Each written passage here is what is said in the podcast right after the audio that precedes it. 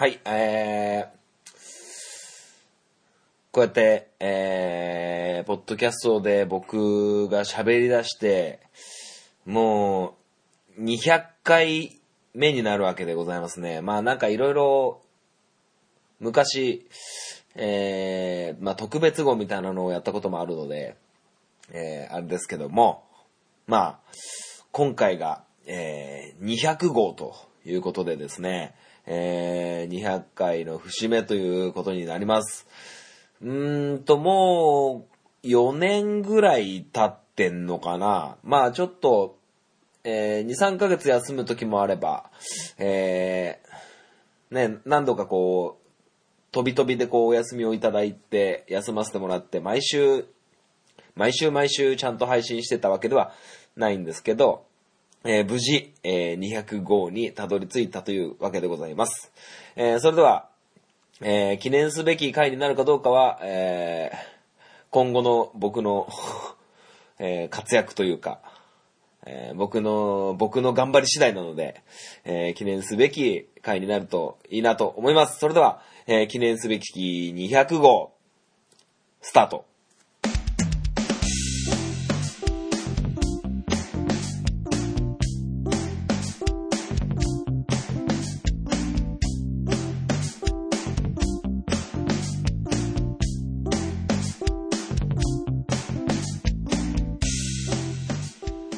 スイートポッドキャスティング、ハンクララジオ、MC を務めます。私、本マッチでございます。この番組は、ハンクラッチのように力を入れすぎず入れなすぎずをモットーにお送りする番組でございます。よろしくお願いいたします。えー、6月に入りまして、えー、もう梅雨の時期、本当だったら、えーまあ、新型コロナウイルスがなければ、えーもう今や、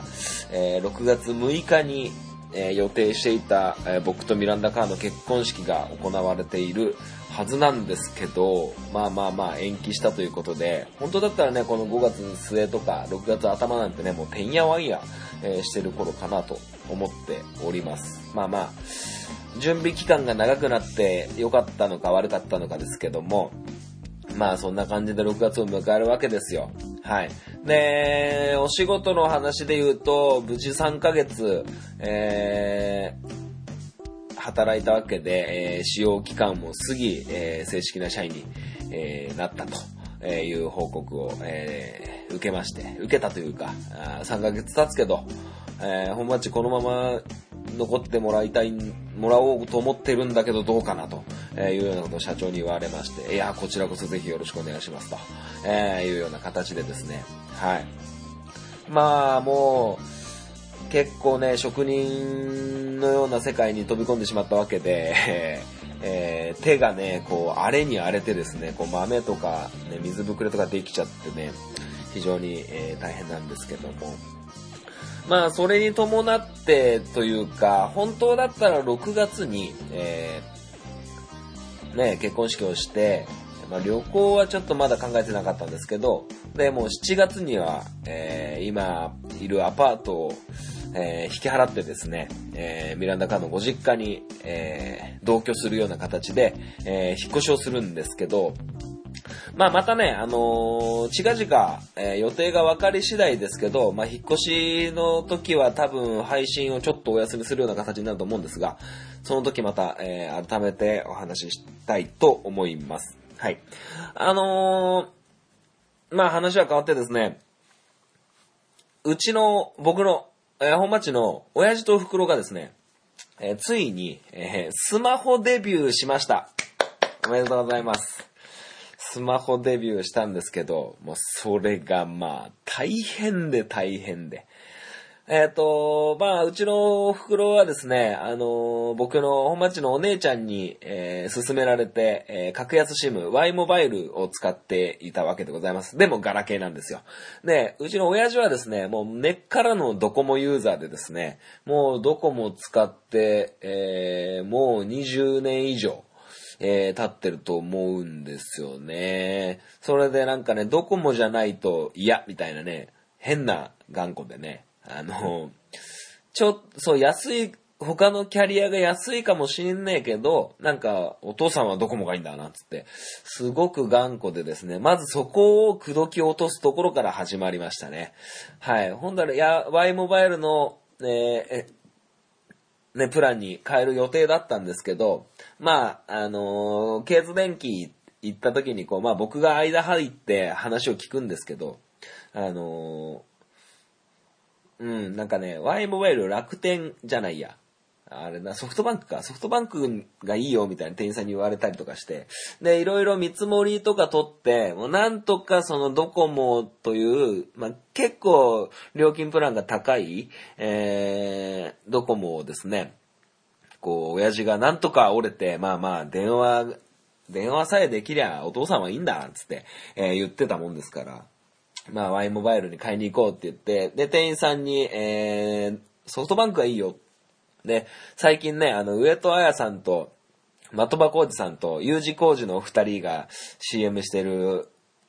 ね、工事がいらない Wi-Fi みたいなのを、同時に契約、えー、してですね、えー、やったんですけど、まあ、その日が日、土曜日か、土曜日の夕方に変えて、まあ、ケーズ電機の閉店までいましたわ。なんか、いろいろ手続きとか、えー、ナンバーポータビリティの、なんか、ね、乗り換えの手続きとかなんやかんやで、えー、もうめちゃくちゃ時間かかってですね、で、実家に帰りまして、まずその、置くだけ Wi-Fi を、えー、セッティングしまして、えー、スマホを開きまして、まあ、スマホ講座が始まるわけですよ。で、僕 iPhone ユーザーなんですけど、今 iPhone8 Plus 使ってるんですけど、あの、どうしても iPhone だと高いんですよね、端末が。はい。だから乗り換えとかのそのキャンペーンとかなんとかいろいろあって、あのー、スマホはですね、一応アンドロイド。アンドロイドで、あの、親父と袋同じの。しかも同じ色。ね、3色ある中の1色しか残ってなかったんでね、えー、同じ色を買ってですね、え、いろいろ設定したわけですよ。はい。まあ、設定したんですけど、ほんとね、スマホ教室ですよ。はい。はい、まず電源入れましょう。じゃあ電話かけてみましょうって言って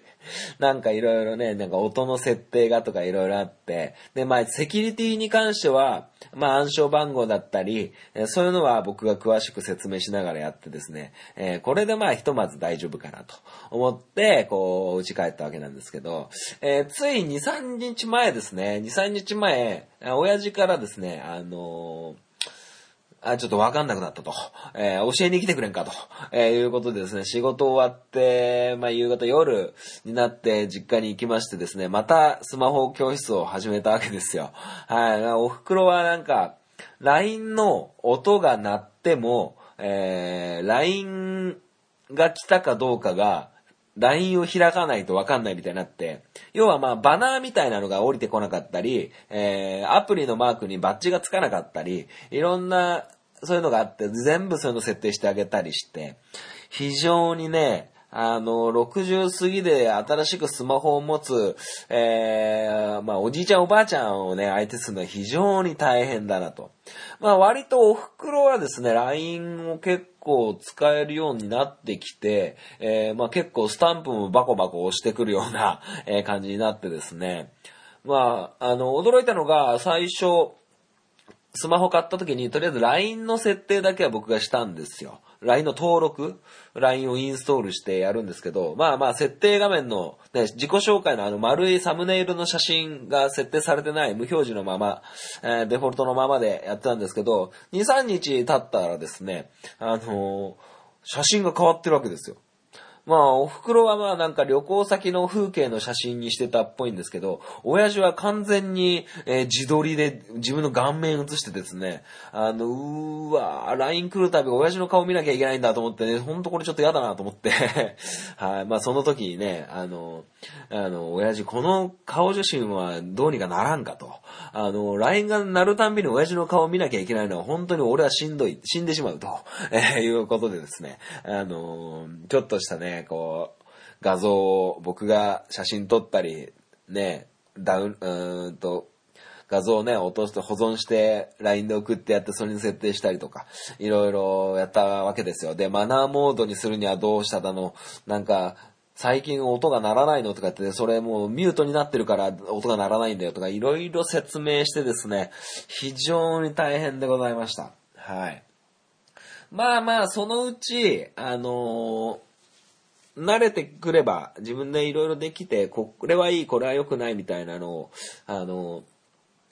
ね、こう、分かってくると思うんですけど、まあそもそもそのギガ、ね、ギガが足りない、ギガ視するみたいな、あのー話とかもなって、なんかその、プラン的に、そのソフトバンクのプラン的に1ギガまでなんですよ。だからその1ギガまでのね、説明を、まあそもそも親父はギガがなくなった時に電話ができなくなるみたいな勘違いもしてて、すげえめんどくさくて、まあとにかく、ドコモとかソフトバンクとか au とか Y モバイルっていうのは、携帯屋さんじゃないんだよ。まあ要は簡単に言うと電波屋さんだよ。電波をくれるところですよ。で、携帯電話っていうのは、パナソニックもあればソニーもあって、えー、京セラもあるし、いろんな会社が出してるんだよ。その中の iPhone は Apple 社が出してるんだよ。っていう話をしましたね。それで、まあ、携帯電話に、そのどこから、どの会社から電波を買うかっていう話の問題なんだよ、つって。えーまあ、今回はソフトバンクの電話屋さんになった、電波屋さんになってですね。えーで、置くだけ Wi-Fi っていうのは、Wi-Fi っていうのは、要はそこの場所に、えーそのギガが、こう、電波がドボドボ出てくると。えーその、電波を使えば、えードコモだったり、ソフトバンクだったり、au だったり、そこから電波をもらわなくても大丈夫なんだよ。っていうような説明をしたりとか、えー非常に難しくてですね。はい。で、インストール、ダウンロードなんていう言葉をちょっと使わせてもらって、えーそこ、これいう、このキーワードをすると、えーギガっていうのがたくさん使う。だから、お家にいる時にやりましょう。出先ではなるべくやらないようにしましょうね。なんつって、すごくね、僕も結構こういう話疎いんですけど、まあ、親父とお袋に比べたらね、あの、まあ、分かってる方なんで、僕の分かる範囲でこう教えてあげたんですけど、非常にですね、えー、大変なんですよね。まあ、ギガって結構、まあ、動画見たりとか、えー、ダウンロード、ね、アプリを落としたりとかするときに結構かかると思うんですけど、やっぱ一番かかるのは僕ナビだと思ってて、例えば、えーポケモン GO だったり、ドラクエウォークだったり、まあ、Google マップとかもそうだと思うんですけど、やっぱ現在地を、えー割り出す、あれってすごく電池使うし、あの、ギガも使うんですよね。で、その設定の話で、あの、地図っていうのはものすごくギガを使うと。まあ、要は、電波屋さんから電波いっぱいもらわないといけない。なんでかっていうと、テレビ見るの、ラジオ見あの聞くのっていうのは、電波塔から電波来るよね。それは近いよね。ナビの場合、衛星から電波持ってこなきゃいけないからめちゃくちゃ使うんだよみたいな、えー本当かどうかわからない、あ、あ なんかわかりやすそうなことにね、まあ、なんか本当にわからない人は信じちゃいそうな、僕も本当かどうかこれ分かってないですよ。本当に衛星から来てんのか、えーラジオは電波塔から来てんのかなんて分かんないですけど、まあ、そんな例えをしながらですね、はい。まあ、スワイプとか、えータッチとかすごくこう、変な横文字がね、あのーもうスマホ持った原始人なわけですよ、親父と袋は。まあまあ、そんな中ね、非常にこう、LINE が来て、うん、うまいことね、使えるようになってきてはいるんですけどね、非常にこう、難しくて、こう、で、僕 iPhone なんで、あの、え Android の使い方が難しくて、わざわざ僕の iPhone でググってみたりとかして、教えてあげてたりするんですけど、まあまあ最終的にはね、最終的にはなんかわかんないことだったら電話くれっつって 言ってあるんですけどね。はい。まあまあその辺はまあアナログでね、やってるんですけど。まあまあ、あのーそのスマホを持ってからですね、お互い同じの使ってますから、僕の感覚だけど、まあ、リスナーの方は僕の親父とおふくお袋がどれだけ仲悪いかっていうのを知らないから、あの、ま、知ったこっちゃねえ話なんですけど、なんかお互いスマホのこう、使い方のね、教え合いみたいなのをしてて、なんかちょっと、そういう僕のね、偏見、今までのバックボーンみたいなのを知っていなければ、ものすごくおしどり夫婦みたいな感じで、えーわずか一瞬だけ、えー夫婦っぽいなって思ってしまいましたね。はい。まあまあそんなね、えー、親父とおふくろが、えー、スマホデビューした話、本当にこの記念すべき200号にふさわしいのかどうかわかりませんが、えー、この話でね、こう着地させていただきたいなと思います。はい、それでは、本番中止でございます。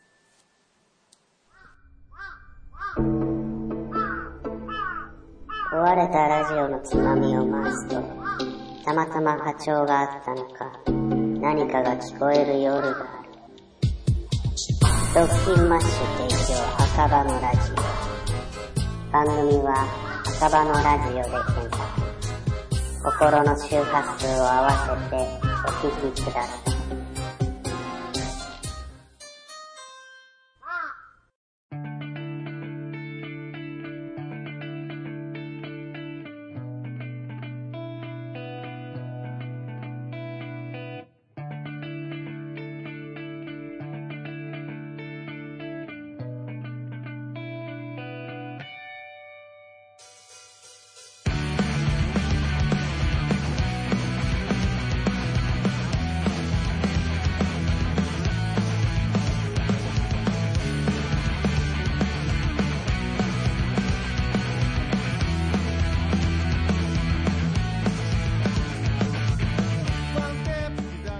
本マッチ FC! はい、このコーナーはサッカー大好きな本マッチがサッカーについてお話しするコーナーでございます。はい、えー、記念すべき200号ということでですね、まあ本マッチ FC をした回しなかった回いろいろありますが、こういう風にね、こう、うん、まあほぼ初回から、えー、こんなサッカーについての話をし続けてきたわけですよ。まあまあそんな中ですね、この、ここ最近始めたマイベストイレブンっていうのがね、非常に人気でですね、えー、本マッチはそういう風に、えー、ベストイレブン決めるんだなっていう声が多かったり、少なかったり、なかったりしますけどもね。はい。で、あのー、まあ J リーグも、えー、6月末と7月頭に、えー、再開予定が決定しましたね。まあ、第2波、コロナウイルスの第2波の影響によってまたどうなるかわかりませんが、えー、一応、え、開幕、再開の目が、目処が、え、ついたというわけでございます。で、あの、まあ僕も今子供たちのサッカーをやってるんですけど、まあ2メートル以上の間隔を空けなさいみたいなね、こう、市からお触れが来てるんですけど、まあなかなか難しくてですね、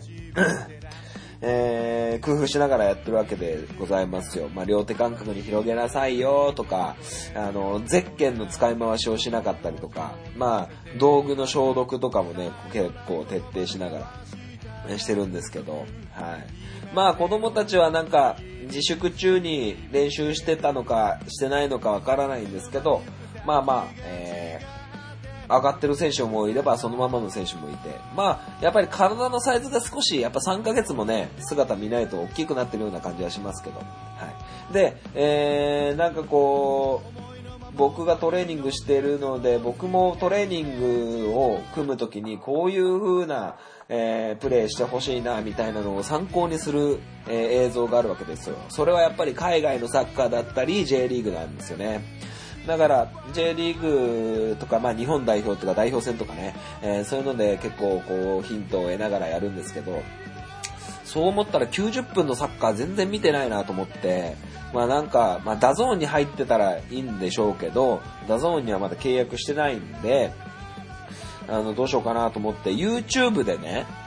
ダゾーンが結構出してるんですよ、90分の試合を。初めて知ってですね、まあダゾーンであの、まあ今ちょうど、あのー、2005年、2006年シーズンの、えー、クラシコ。えー、クラシコっていうのはスペインリーグ、リーガエスパニョーラの、リーガエスパニョーラの、えー、レアルマドリード対バルセロナの試合の、えー、90分を見てるんですよ。まあ約15年前。もうね、イニエスタが21歳なんですよね。あとメッシとかロナウジーニョとかエトーとかね。あと、レアルにはロナウド、ロビーニョ、ジダン、ベッカムみたいな、ロベカルとかね、えー、いる感じなんですけど、結構いろんな試合あって、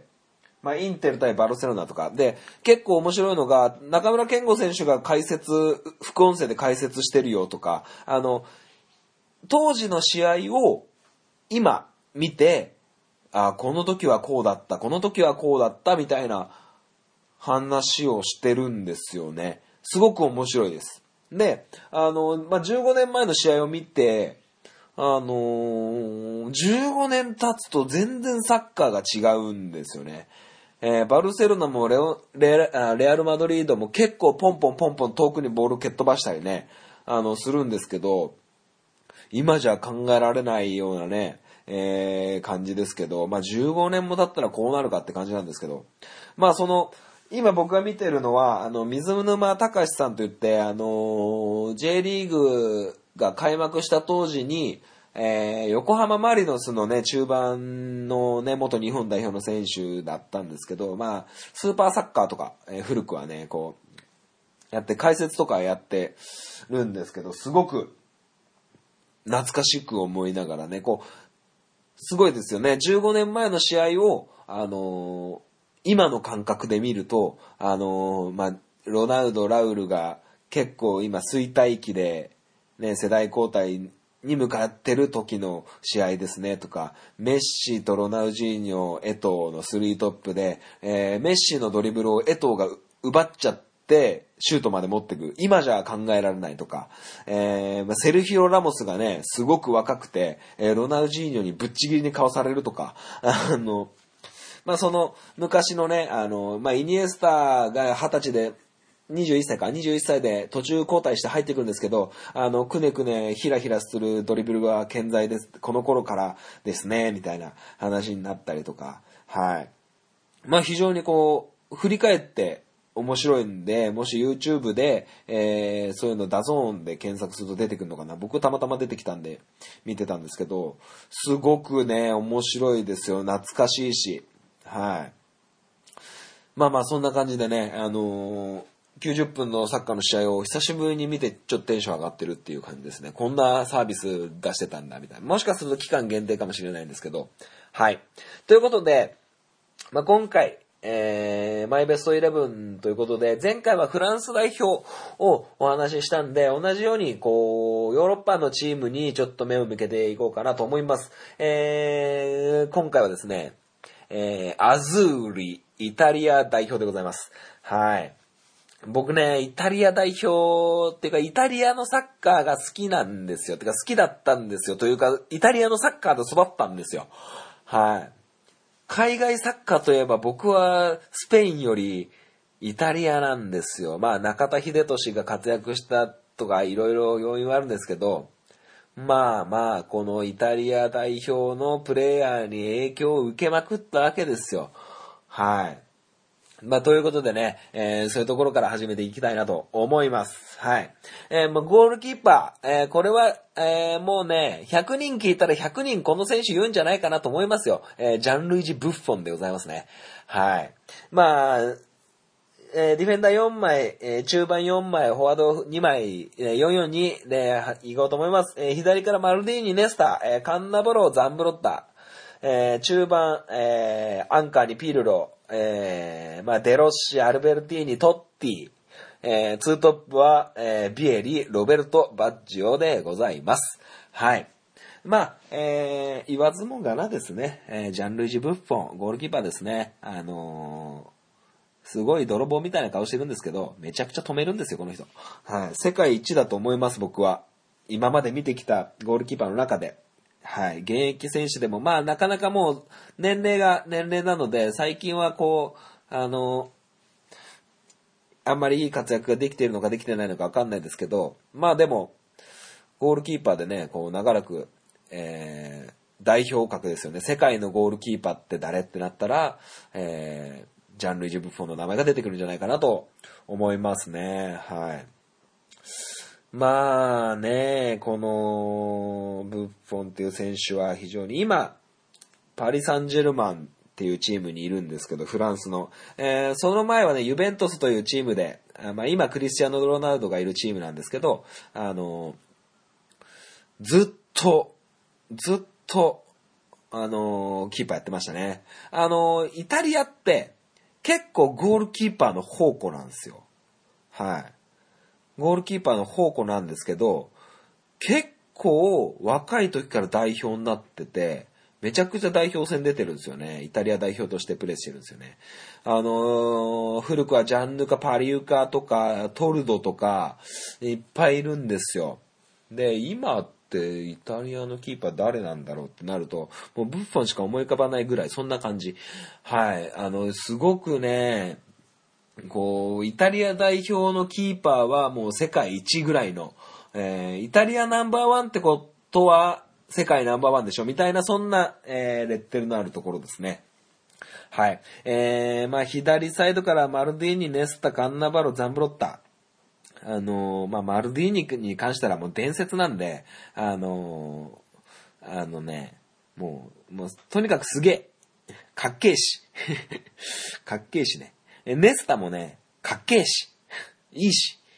えーカンナバロに関しては、えー前回フランスのお話をした時に、えードイツワールドカップ決勝、えーフランス対イタリア、えージダンが、えーマテラッツィをヘッドバットして、えー退退場した、えーことがあったんですけど、その時のイタリア代表のキャプテンマークを巻いてたのが、えーファビオ・カンナバーロでしたね。えー非常にね、こう、背が低めなんですけど、めちゃくちゃジャンプ力もあって、えーすごくリーダーシップもあっていいディフェンダーなんですよね。うん。まあ、カンナバロー選手は、どこいたんだっけ？ラツィオとかもいたし、えーインテルかな？ユベントスかな？まあでもレアル・マドリードでプレーしてた時もありますし、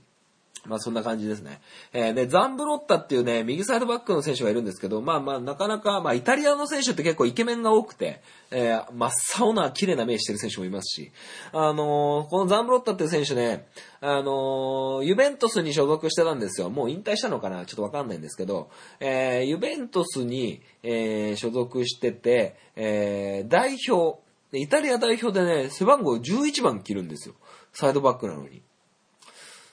なんでかなって思ったんですよね。でもなんかザンブロッタ選手がめちゃくちゃ11番を希望するらしいんですよ。うん、なんか、三崎太郎が好きらしいっす。三崎太郎って皆さんご存知かな、えーキャプテン翼っていう、えーサッカー漫画をご存知の方も多いかと思います。そのキャプテン翼の主人公、大空翼くんの、えーゴールデンコンビ相棒が三崎太郎と言ってですね、えお父さんが画家でですね、こう世界各国を飛び回ってるというね、転校生転校生で、えーフランスでもプレーしてたりとか、えーいろいろする三崎太郎なんですけど、その三崎太郎がものすごい好きらしくて、えーそのキャプテン翼の中で、えー三崎太郎が着ていた背番号11番を、えーものすごくつてつけたがったという話を聞いたことがあります。はい。えー続きまして中盤、えーピルロ、デロッシ、えーこの二人はちょっとまとめて言おうかなと思うんですけど、えーピルロっていう選手はですね、えーまあ一言で天才。一言で言うと天才。あのー AC ミランというね、あの、本田圭佑選手が背番号10番をつけた AC ミランというチームにプレーしてたこともあって、えーその後、ユベントスというチームにも入って、あのーまあ、ピルロがいるチームは勝つみたいな、それぐらい、はい、なんですよ。で、ものすごくうまいし、フリーキックもうまいし、で、デロッシ選手もすごくね、そういう技巧派な、えーアンカー、ボランチ、えーポジションなんですけど、まあ、フリーキックがうまいんですよね。ものすごくパスが上手で、あのーなんていうのかな、えー、ピルロ・デロッシはね、こう、まあ日本代表、歴代の日本代表で言うと、えー、まあ遠藤康人選手みたいな感じです。はい。あの、キックがめちゃくちゃ上手なんですよ。キックが。で、デロッシュに関してはもの、デロッシュも結構ものすごく早い段階で代表を定着して、えー、ピルロ、トッティがいなくなったあたりからほとんどキャプテンマークを巻いてたんじゃないかなって思ってるんですけど、非常にこのイタリアっていうのはサッカー選手がゴロゴロゴロゴロ出てくるわけですよ。めちゃくちゃいい選手が山ほど出てくるわけですね。はい。で、アルベルティーニ、この選手はもう監督やってると思うんですけど、あの、い、いないプレーがうまいんですよ。なんつうかな。アルベルティーニがプレーしないゲームがいい試合なんですよ。なんて言ったらいいかな。あの、アルベルティーニが目立つ試合は、ものすごくそのチームがピンチっていう感じ？うん。まあ、ゴールキーパーもそうなんですけど、ゴールキーパーがね、目立たないゲームはいい試合みたいなこと言うけど、アルベルティーニっていうのはすごくこう、パスも上手だし、えー、まあ何よりもこう、なんかボールがどっか転がってって、転がってるボールが一人ぼっちの時、ボールが一人ぼっちの時で、えー、相手と相手がボールを奪いに、ね、こう、両方が走ってる時、そういう、ね、誰が持ってる、誰も持ってないボールをルーズボールとかね、こう、言うんですけど、セカンドボールとか言うんですけど、それをね、拾うんですよね。なんか感覚なんでしょうかね。なんかこの辺に転がってきそうだな、みたいなところにね、アルベルティーニがいるんですよ。はい。まあ、それでね、チャンスを、ね、チャンスを跳ね返されたセカンドボールに、アルベルティーニが拾って、また、ね、こうチャンスにつなげる。で、自分たちが攻められてる時は、そのセカンドボールを拾って、ピンチをチャンスに変える。そんな感じの選手でございますね。はい。で、もう一人、えートッティ、フランチェスコ・トッティ。この選手はね、もう、ザ・イタリア代表です。はい。ザ・イタリア代表。あのーなんて言ったらいいかな。まあまあ、とにかく、いい選手なんですよ。まあ、日韓ワールドカップの時に背番号10番を着てましたね。はい。あのーまあ、まず、えー、ローマというチームで、あのー中田秀俊選手がローマにいた時に一緒にポジション争いをしてたんですけど、あのー一緒にね、こう、スクデットと言われるセリエ A ナンバーワンに輝いたえメンバーの一人でございますね。えー、トッティという選手はですね、えーまあ、シュートがうまいし、フェイントもうまいし、ドリブルもうまいし、あのーなんかね、よく見てるんですよね。キーパーのポジションだったり、相手のポジションだったり、すっげえうまいんですよ。で、2000年の、えーっとね、ユーロ、ヨーロッパ選手権で決勝がフランスだったんですよね。その時はフランスに負けちゃうんですけど、あのー準決勝だったかな準決勝だったかでイタリア代表が PK になって、2000年の時はまだ、えートッティは背番号10番じゃなくて、えーデルピエロがつけてたんですけど、えー背番号16番のトッティが、まあまあまだ若手なんですよね。まだ22、3、3、4ぐらいの時に、えー PK で、えー蹴るんですけど、キックアイするんですよ。キックアイっていうのは、あのー皆さん PK 戦ってよく見たことあると思うんですけど、キッカーが蹴るボールってコロコロか浮いたキックだと思うんですよね。ボーンってゴールに向かって。で、キーパーが止めるか止めないか。で、逆、ボールと逆の方向にジャンプしちゃったりするんですけど、キックアイっていうのは、えー、PK なのに、すごくふんわりゆっくりなボールを蹴ることなんですよ。な、なぜかわかんないですけど、キックアイって言うんですよね。あのー足の振りは、あのー普通のコロコロのシュートをね、蹴ったり、ドンっていうシュートを蹴るような足の振りなんですけど、ボールの軌道は、ふんわーってゴールに吸い込まれていく。これをキックアイって言うんですけど、これって、あの、一か八かなんですよ。まあ、野球で例えると、めっちゃストレート投げてて、あの、いきなりスローボールみたいな。タイミングずらすキックなんですよね。でも、スローボール待たれてたらもう即ホームラン打たれるんですよね。で、キーパーもそれを読んでたら、ふんわーっていう、ふんわりしたボール、優しいボールを、えーもうと簡単に止めれちゃうんですよね。っていう賭けを、若いトッティが、その、大事な2000年のユーロ、準決勝だったかで、キックアイっていうプレーをするんですよね。これはね、もう、もう強心臓だなと思って、まあそういうね、ループシュートがね、結構上手いイメージもすごくありますね。で、何がすごいかって、ちょっと代表とは離れるんですけど、その、ローマというチームに、えー、まあサテライトからプロデビューしてから、引退まで、ずっとローマなんですよ。ローマでずっとプレーし続けるんですよね。あのー、騎士道。なんかそんなものを感じますよね。まあ昔、その、あの、引退、まあ結構ね、最盛期の頃、レアル・マドリードへの移籍が噂されたり、えーいろいろしてたんですけど、結局ローマでずっとプレーするんですよね。非常にね、こういう、イタリア人ってかっこいいんですけど、チャラいイメージも拭いきれないんですけど、でもなんかこういう自分の育ててくれたチームを捨てずにみたいな、あの、恩返しみたいなそういうのを感じると、なんか、チャラいイメージがあるからこそこのギャップがね、こう素敵さを増しますね。はい。で、ちなみにトッティ、たまにその、イタリアのメディアに出てくる時があるんですけど、えー現役の時より、なんかかっこよくなってます、なんか。まあ、例えるなら、あのーファイトクラブの時のブラピより、あのーね、あれですよ。オーシャンズイレブンの時の、オーシャンズイレブンだっけ？あの、怪盗、怪盗団の詐欺師のやつ。あれのブラッド・ピットの方がなんかいぶし銀でかっこよくないですか？そんな感じ。めちゃくちゃかっこよくなってて、トッティが。はい、ちょっと感動しますね、なんか。はい。で、えー、フォワードに行きましょう。まあ、トッティもね、フォワードでプレーすることが多いんですけど、まあまあ、フォワードじゃなくてミッドフィルダーで話させてもらって、えー、フォワード、えー、クリスチャン・ビエーリと、えー、ロベルト・バッジョ。まあ、ビエーリに関してはですね、あのー今でこそ、えールカトーニがいたり、えーデルベッキオって、あの、デルベッキオも昔か、あの、ルカトーニがいたり、えーするんですけど、あのー結構ね、イタリアって、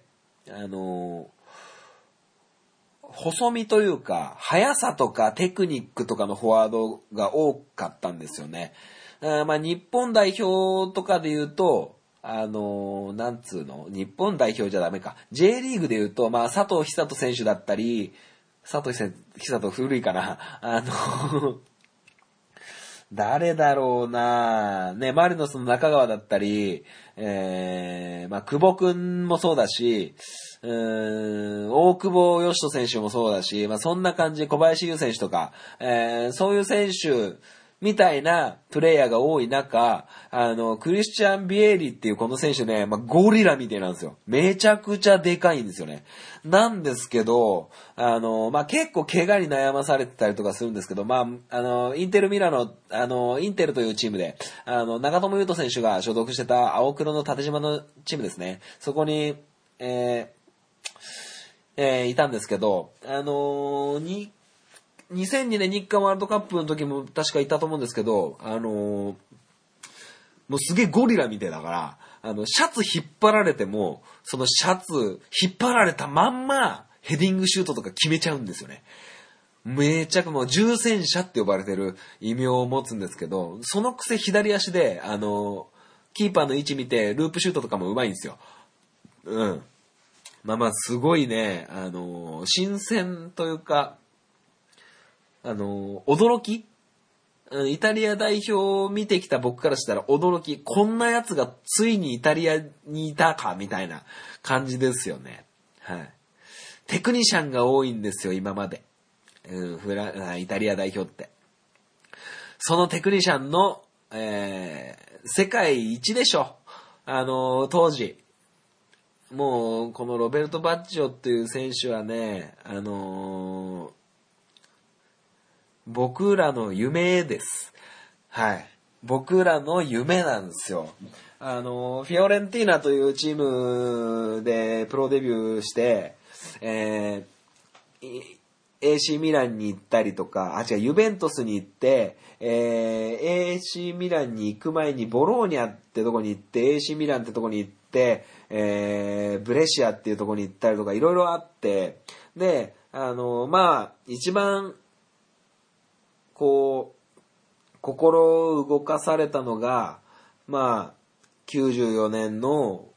アメリカワールドカップ、えーブラジル代表とイタリア代表が PK 戦、えー最後5人目イタリア、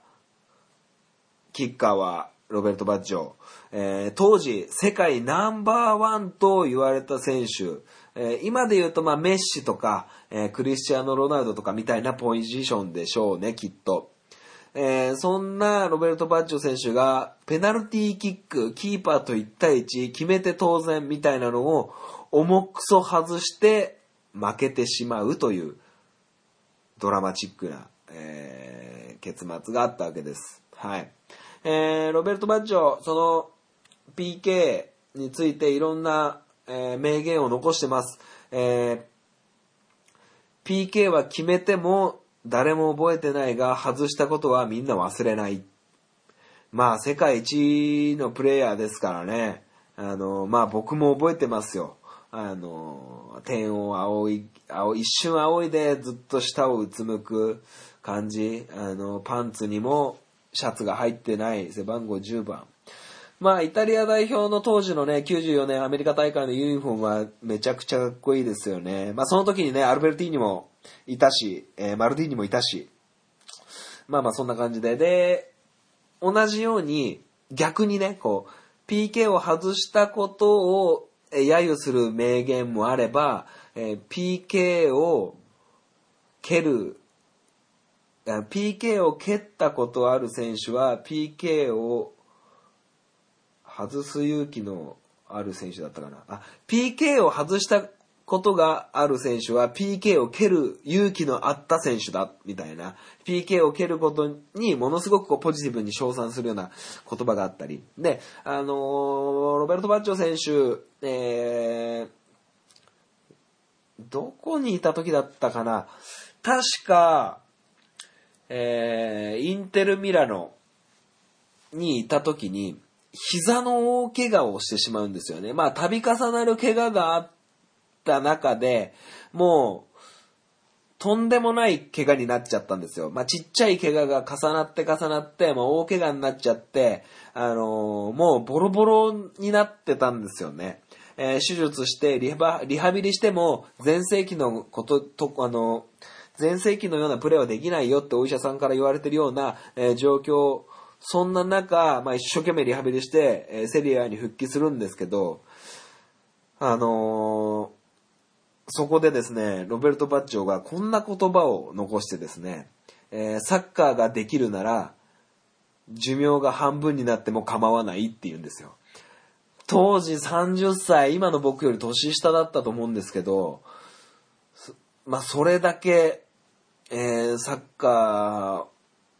ーを愛して、サッカーに愛されて、えーサッカーをすることで自分も周りの人たちをこう幸せに、えーした選手なんだなっていうのはすごく思いましたね。はい。まあ、ロベルト・バッチョ選手、その怪我から復帰してからは、なかなかこう、プレーが元通りにならないっていうところで悩まされたんですけど、テクニックは、もう、お墨付きですよね。当時に比べて、こう、スピード、走る速さっていうのは、なかなかこう、思い通りに戻らなかったんですけど、やっぱり身につけたテクニックっていうのは、やっぱ消えなかったですね。ロベルト・バッジョ、えー、この選手は本当、素晴らしい選手でしたね。あの、ジダンとか、えーロナウド、ロナウジーニョ、えー数々の選手を今のところこう、マイベストイレブンの中で、えー喋らせてもらいましたけど、あの、このロベルト・バッチョっていう選手も、ロナウジーニョとか、えージダンとかと同じように、この選手が、えー現役に、現役でプレーしてる時に、僕はサッカーやってて、えー海外のテレビを、えー見てて、彼が現役の時に知っててよかったなって思う一人ですね。はい。まあ今の子供たちは、えージダンだったり、ロナウドだったり、ロナウジーニョっていう選手を、えー過去の選手として、もう、もう引退した選手として見なきゃいけないところを、僕はロベルト・バッジョも、えージデニーヌ・ジダンも、ロナウドも、ロナウジーニョも、現役の頃を知ってる。まあ、同じように僕より年配の方だったら、えーもっといますよね。あの、ジャン、えージャンピエール・パパンを見てたよとか、ボバンをちゃんと見てたとかね、いろいろあると思うんですけど、僕は本当にロベルト・バッジョと同じ時間地球に存在しててよかったなって思うサッカーバカ像でございます。はい。まあ、まあ、すげえんすよ、バッジョ。バッジョのね、髪型も特徴的だし、ドリブルもうまいしね。なんて言うんでしょう。うん。まあ、一言で言うと、ファンタジスタですね。まあ今ってもうファンタジスタなんて言葉使わないっすもんね、なんかね。あ決まりました。今回の200号のタイトルは、えー、ファンタジスタです。ファンタジスタなんとかにしましょうかね。はい。まあということでね、えー、ちょっと力の入ったイタリア代表のお話させていただきました。ということで、本町 FC 試合終了。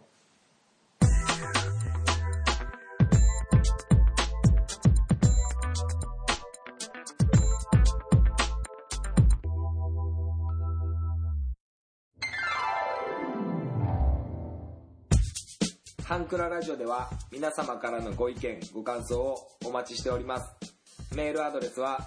ハンクラ .h2u.gmail.com です。スペルは、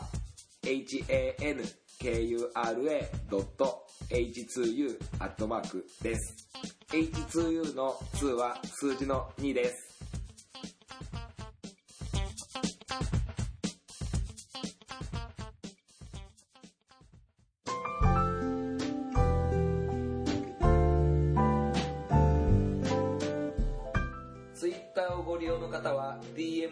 ご意見ご感想をお待ちしております。ハンクララジオで検索してみてください。ハッシュタグハンクララジオでのツイートもお待ちしております。ハンクラはひらがな。ラジオはカタカナです。みんなでフォローして盛り上げていきましょう。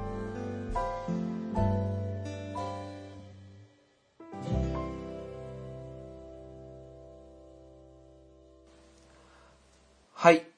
エンディングでございます。最後までお聞きいただきありがとうございました。はい、えー、ちょっとね、あのー僕ファイナルファンタジー好きって言ってたの、言ってたんですよ、このラジオで。ファイナルファンタジーめちゃくちゃ好きなんですよ。リメイクもやりました。ファイナルファンタジー7めっちゃいい作品だって思ってたんですけど、あのー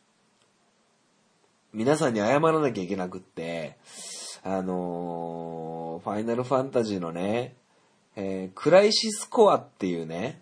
ファイナルファンタジー7の時系列でいう前の話があったんですけど、僕そのこと全然知らなくって、全然知らなかったんですよ。知らないくせにファイナルファンタジーが好きとか言ってたんですよ。もうね、あの頃の俺をね、もう、とんでもなくこう傷つけてやりたいですよね。まあ、YouTube でプレイしてる動画を全部見て、ストーリーは全部把握してる、したんですけど、まあ、それを経験し、その映像を見たらね、ファイナルファンタジーまたやらなきゃいけないなっていう気持ちになりましたね。はい。非常に楽しみでございます。まあまあ、そんな感じで、えー好きなことを喋って、えー第200号がね、このようにして幕を閉じるわけなんですけども。まあ、えー、ちょっと心残りがあるとしたら、えーお便りの一通も読めなかったということですかね。まあまあ、あの、200回もやればこんなこともあるでしょうよっていう感じでございます。はい。まあまあ、あのー新型コロナウイルスがね、だいぶ落ち着いてきてるようだと思うんですけども、あのーまだね、第2波、まあワクチンができるまでこんな生活が続くんじゃないかなって思ってますけど、まあ、あのー何が起こるかわからない世の中ですから、まあ、自分の身は自分で守れるだけ守って、えまあ、それで感染しまったら、本当に、前世の人が悪いことしたんじゃないかっていうね、前世の人を恨んでほしいんですけど、だからね、あの、消毒とか、えー手洗い、うがい、マスク、できる限りの最強装備、最強準備で、えーお出かけしかり、普段の生活、えーしてほしいなと思います。はい。ということで、えー記念すべき、えー200号でしょうか。でしょうか。えー、200号ね、この辺で幕を閉じていきたいなと思います。えー、それとですね、えー、この配信がされてる時にはもう終わってるんですけど、えー、まあ、ツイッターとかでね、言えばいいんですけど、えー、ゆるりんこの、えー、お二人、長いことお疲れ様でした。えー、非常に、えー、各週になって、各週にね、こう、ね、順番こうに、こう、一人喋りになったりとか、えー、いろいろ、こう、確変的なことをしてたりして、えー、まあ、第1回から、えー、その週に聞くことができない時もありましたけども、えー、最終回まできっちりと、えー、聞き、えー、通勤の時とか、えーランニングしてる時とか、あの、僕の耳の支えに、えーなって、えー楽しませていただきました。えー何かね、機会があればね、こう、コラボでもできたらなって思ってたんですけど、まあ、あのぜひね、えーハンクララジオ、初めての女性ゲストとしてね、こう出てほしいなと思っております。はい。多分、ハンクララジオ女性が喋ってる回一度もないと思うんだよな多分ですけどね。はい。あー、ね、ないと思うんだよな。ということでね、もうこう、お二人にね、こう、うんゲスト出演していただける日を夢見ながら終わっていきたいなと思います。それでは、またお会いいたしましょう。201号からもよろしくお願いします。それでは、じゃあね。バイバイ。